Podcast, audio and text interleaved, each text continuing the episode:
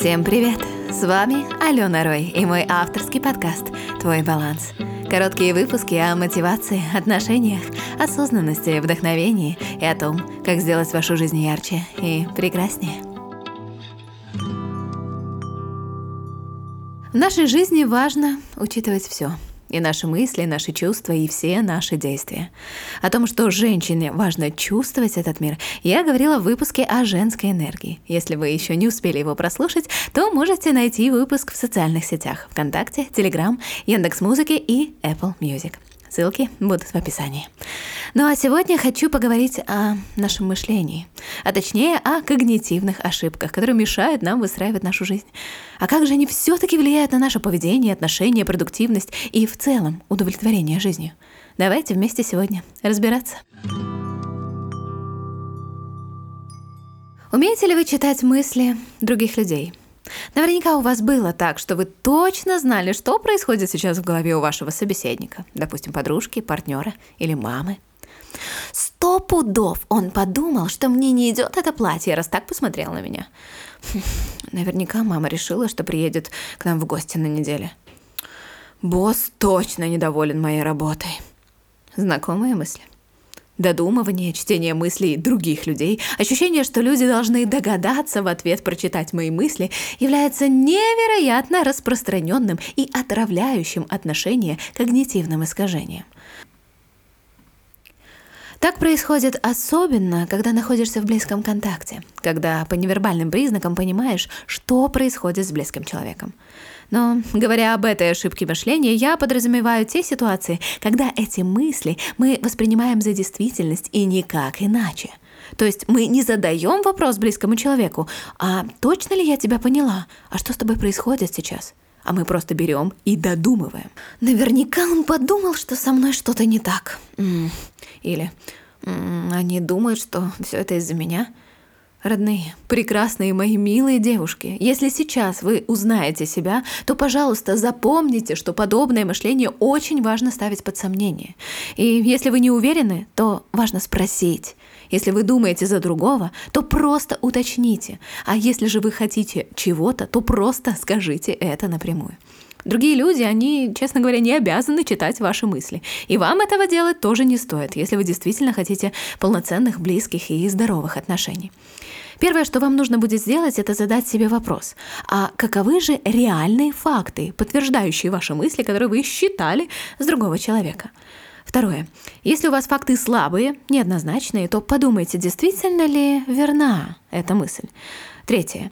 Если это гипотеза, то можно ли проверить ее в реальности? Допустим, вы можете всегда уточнить у человека мысли, которого вы читаете, задав ему несколько уточняющих и помогающих вопросов для того, чтобы просто прояснить ситуацию. Ну и напоследок, Четвертое. Напоминайте себе, что мы не можем на 100% знать, что там на уме у другого человека. Мы, к сожалению, не обладаем способностью к телепатии. Вторая ошибка – это черно-белое мышление. То есть человек воспринимает мир с позиции «или-или». А третьего здесь, конечно же, не дано. Хорошо или плохо, правильно или неправильно, все или ничего. Таким образом, человек не признает, что между черным и белым почти всегда можно обнаружить хотя бы несколько оттенков серого. Как это проявляется в жизни? Хм, либо я делаю это идеально, либо не делаю вообще. Я должна быть хорошим работником, иначе я никто. Если я не сдаю экзамен на 5, значит, я неудачница. Есть плохие эмоции и хорошие. Но на самом-то деле нет такого разделения. Эмоции в общем и целом нормальные, и все они важны. Чем больше мы мыслим в противоположных категориях, тем больше вероятность испытывать сильные эмоции, например, впадать в депрессивные переживания. Безусловно, здесь, конечно же, могут быть и приятные переживания, например, когда мы думаем «он идеальный» и чувствуем яркое удовольствие и радость. Но Допустим, при таких мыслях, как э, «я неудачница» и «ужасный человек», у нас появляются сильные неприятные эмоции. Стыд, грусть, злость. Так, а что же делать? Первое. Замечайте другие варианты, кроме противоположных. То есть нужно видеть оттенки происходящего вокруг. Второе. Отходите от слов, связанных э, с крайностями. Типа «всегда», «никогда», «идеальный», «несовершенный», «плохой», «хороший», «победа», «провал». Третье. Постарайтесь быть более сострадательной к себе. Мы можем делать ошибки, и нет только одной идеальности на другом полюсе. Между этими противоположностями есть и что-то еще. Дело можно сделать хотя бы достаточно хорошо, или чуть лучше, или чуть хуже. хуже. Просто разрешите это себе. Следующее когнитивное искажение – это персонализация, когда мы все принимаем на свой счет. Это внутреннее состояние, когда человек считает, что он причина всех каких-то негативных последствий, сложностей и проблем. Допустим, я накричала на него, поэтому он ушел из дома и остался у друзей. Она расстроилась точно из-за меня. Все люди замечают, какая я неловкая, и отмечают мою неуверенность в себе. Что с этим делать? Первое. Разделяйте ответственность. Где я, а где другой человек. Взрослый человек, он, безусловно, влияет на других, но ответственен только за себя и свое поведение, мысли и чувства. Ну, а также за своих несовершеннолетних детей, если у вас есть детки. Некорректно говорить о том, что из-за вас, там, например, из-за того, что вы накричали на партнера, тот ушел из дома. Такое его поведение – это его ответственность. Второе. Почувствуйте, что вы не всесильны. Вы невиновны во всем подряд, и действия других людей тоже не направлены против вас. Мир, он в принципе не, не очень-то враждебный. И как бы это ни звучало, но не всем людям есть дело до вас. Они также, вообще-то, сконцентрированы на своих чувствах и переживаниях. И это нормально. Следующая ошибка – это катастрофизация, или по-другому предсказание негативного будущего, когда мы резко с вами преувеличиваем негативный характер ситуации. «Как же ужасно остаться одной!» Или, допустим, когда вы говорите «Ну все, мне конец!» Или «А что же я теперь буду делать?» И кажется, что действительно происходит какая-то катастрофа.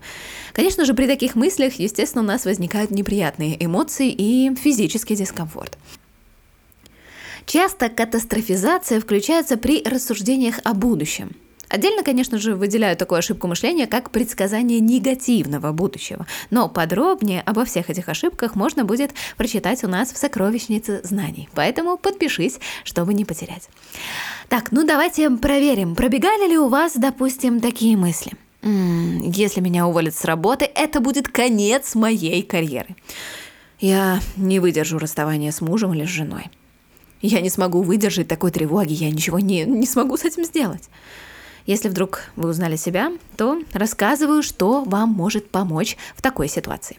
И первое – это альтернатива катастрофизации. Это у нас реализм.